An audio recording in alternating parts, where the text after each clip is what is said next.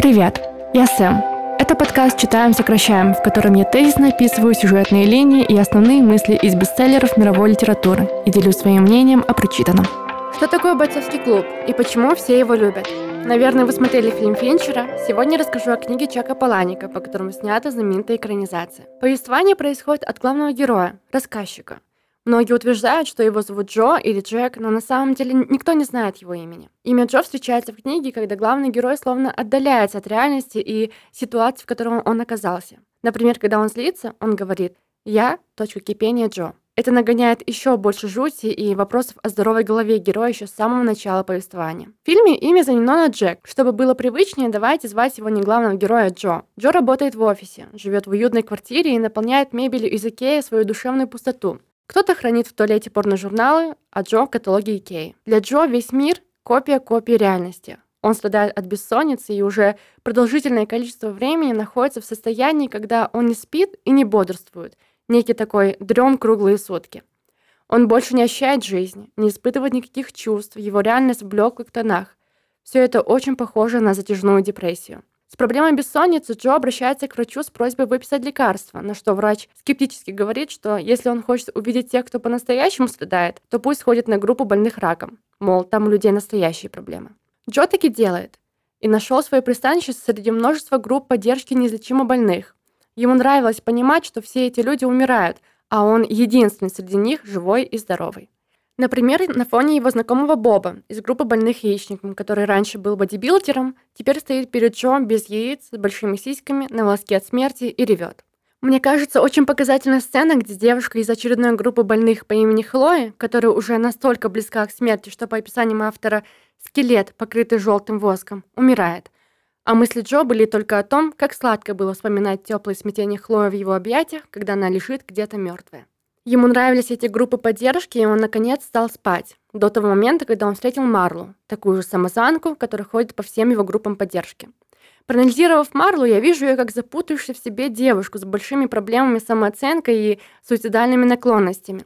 Она воспринимает себя как человеческую потирку, а полиция, которая приехала ее спасти от самоубийства, описала себя так. Эта девка – заразные людские отходы. Она запуталась и боится сделать что-нибудь неправильное, а поэтому не делать ничего. Идеальное описание персонажа, на мой взгляд. Марла ходит на группу поддержки, чтобы, видя медленно умирающих людей, начать ценить собственную жизнь. Единственный вопрос в том, настоящий ли она персонаж, или же очередной плод воображения Джо. Этот вопрос стал для меня в сцене, где Марла вкручивала сигарету в свою руку, а позже Тайлер появляется с сигаретными ожогами на своей руке. Переломный момент для Джо настал, когда он встретил Тайлера Дёрдена. Он был во всем лучше Джо. Дёрден силен, умен, красив и дерзок. Он гротескное воплощение тайных желаний, чувств и мыслей Джо, о которых Джо боялся даже думать, но очень им импонировал. Тайлер же, в свою очередь, ненавидит все в Джо. Его жизнь, работу, босса, квартиру и весь находящийся в ней каталог Икеи, ущемленность и безвольную слабость героя и неспособность управлять собственной жизнью. И он видит это не только в Джо, но и в огромном количестве других людей. При этом ему почему-то нравится Джо, и он делится с ним своей философией жизни, учит готовить динамиты из взрывчатки и помогает ему избавиться от всего этого порока современности. Тайлер Дёрден – альтер-эго Джо, который во всем лучше, чем он сам, и он может позволить себе все, что запрещает себе Джо. В Тайлере Джо видит того, кем он хочет быть – сильным, умным и крутым, а в Марле того, кем он является – слабым, хрупким и ненавидящим себя.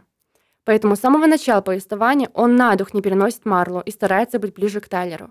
И уже ближе к концу, увидев всю разрушительность действий Тайлера, он влюбляется в Марлу. Но сначала Джо изо всех сил старается заслужить внимание и одобрение Тайлера. В каком-то смысле он видел в Дёрдане своего отца, который ушел с семьи в раннем детстве и никогда не принимал участия в жизни сына. А когда Джо обращался к нему за советом, его отец не мог ему помочь. А тут появляется Тайлер – который все знает, который говорит Джо, как надо поступать, делать, думать и помогает делать все правильно. Для Джо Тайлер – отец и бог, любовь которого надо заслужить. Тайлер Дёрден проповедует освобождение через боль и саморазрушение. Это ярко видно в сценах, где Тайлер попросил себя ударить Джо, или когда Тайлер оставил ожог в виде поцелуя на своей и на руке Джо, а также в таких сценах, как эта. Если струсишь прежде, чем достигнешь на, никогда не добьешься успеха. Лишь утратив все, что умел, получаешь свободу делать что угодно. Так создается бойцовский клуб. Тайное сообщество таких же, как Джо, ущемленных и не согласных с жалкой жизнью людей. Философия бойцовского клуба в том, чтобы довести себя до полусмерти и избавиться от страха перед болью и, наконец, почувствовать себя живым. Количество участников бойцовского клуба стремительно растет, несмотря на первые правила бойцовского клуба. Позже создается проект разрушения разгром, или как в других переводах хаос, у которого есть миссия освободить человечество путем достижения дна, уничтожения всего красивого и того, что создает комфортное существование, то есть избавить мир от истории. По словам Тайлера, мир спасет культурный ледниковый период, Масштабы проекта настолько широкие, что в нем даже есть комитеты и домашние задания. В проекте «Разгром» у каждого участника есть возможность управлять историей, и каждый может захватить власть над миром. Возможно, кому-то не понравится то, что я сейчас скажу, но на самом деле я вижу проект «Разгром» и его участников как кучку ущемленных и слабых неудачников, которые хотят кому-то доказать собственную значимость. Почему я так уверенно это говорю? Сейчас я зачитаю вам отрывки из книги. Согласно Тайлеру Дёрдану, мы средние дети Господа – им нет особого места в истории, и они не стоят особого внимания. Мы сможем спастись только если нас поймают и накажут. Чем ниже пойдешь, тем выше взлетишь. Чем дальше убежишь, тем сильнее Бог захочет вернуть тебя. Для каждого в проекте «Разгром», в том числе и для Джо, прообраз Бога – Тайлер, которому они все подчиняются. Или вот, к примеру, сцена с новеньким бойцовского клуба с лицом ангела, которого выбрал Джо для драки. Я хотел уничтожить все прекрасное, чего у меня никогда не было. Когда я в 15 лет впервые прочитала книгу, она произвела на меня колоссальное впечатление. Я восприняла слова Тайлера как глубочайшую истину. Ох уж этот юношеский максимализм. Сейчас же все это напоминает мне действия пятилетнего ребенка с дефицитом внимания родителей, который разбил вазу, чтобы привлечь внимание мамы. Сам же Паланик сказал, что все его книги об одиноком человеке, который ищет кому прибиться. Но справедливости ради нельзя назвать идею бойцовского клуба глупой – Философия освобождения от потребительства и идеализации материальных благ вполне разумна. Забавно, что изначально Чак Паланик написал другой свой роман, но издательство отказалось его печатать, потому что он показался им слишком провокационным. Так Паланик написал «Бойцовский клуб» и намеренно сделал его максимально кричащим и еще более провокационным, чем первый. Назло тому первому издательству. Но разве не напоминает подростковый бунт? Хочется отдельно выделить язык написания книги. Паланик буквально засасывает читателя в состояние затуманенного разума главного героя. Мысли героя обрывисто, нескладные и гуляют от одного объекта разумия к другому. Примеру, сцены, где Джо определяет день недели по цвету галстука его босса. Это, кстати, хорошо передал Финчер в экранизации. А вообще, если говорить о фильме, то очень хочется поблагодарить Дэвида Финчера за прекрасную работу. Атмосфера происходящего очень ярко и детально передана. Не знаю, кто бы еще смог так точно подобрать визуал книги. Фильм скрыл пагубное влияние на мужскую психологию культуры потребительства. По шутливому замечанию «Нью-Йорк Таймс», это самый гламурный рекламный ролик, который только можно было придумать для антиглобализма. Но все же это художественный фильм, поэтому есть и несостыковки с книгой. Например, сцены популярного поцелуя Тайлера.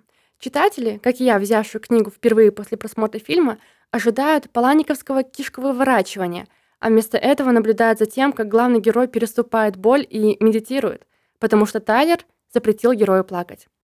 Мне очень нравится эта сцена в книге, потому что тут Джо предстояло, несмотря на невыносимую боль, не проронить слезинки и тем самым доказать Тайлеру, что он достоин общества Дёрдана. Ну и, наверное, самая очевидная несостыковка с книгой — это финал. Фильм кончается культовой сценой держащихся за ручку Джо и Марли и наблюдающим за взрывом соседнего здания по трек Pixies «Where is my mind?». В оригинале же Джо выстреливает себе в рот из пистолета, а Марла мчится его спасать. Позже Джо просыпается в неком раю, который на самом деле никакой не рай, а психиатрическая больница. Некоторые врачи и санитары там невзначай кивают Джо, а кто-то шепотом говорит ему «Все идет по плану, мистер Дёрден». Почему бойцовский клуб нравится в большей степени подростковой аудитории? Потому что идеи, заложенные в роман и фильм, завязаны на максимализме, маскулинности и романтизации насилия. Но нужно подметить, что далеко не все фанаты бойцовского клуба подростки. Паланик описывал случаи, когда после выпуска книги к нему подходили взрослые мужчины в черных рубашках и туфлях, как требовалось в романе, и на серьезных щах спрашивали, как попасть в бойцовский клуб. Сегодня по всему миру появляются настоящие бойцовские клубы. Я даже лично знаю основателя одного из них. Поэтому я с уверенностью могу сказать, что роман Чака Паланика – классика современной литературы, а экранизация – достояние кинематографа. Это был подкаст «Читаем, сокращаем», а я напоминаю, что книги, о которых идет речь в подкасте, выбираете вы. Совсем скоро я запущу новое голосование, где будет выбрана тема следующего выпуска. С вами была Сэм, это «Читаем, сокращаем». До встречи!